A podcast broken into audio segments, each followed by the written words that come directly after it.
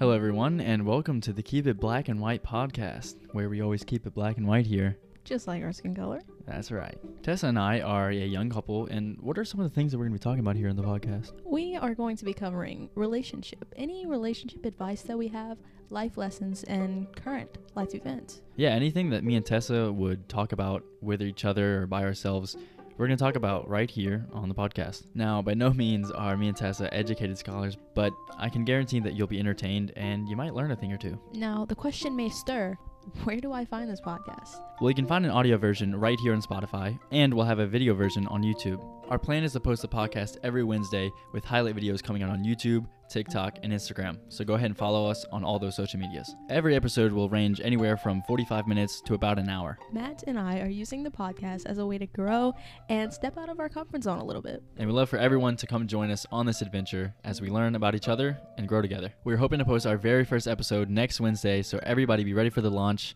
and we'll see you then. Thank you.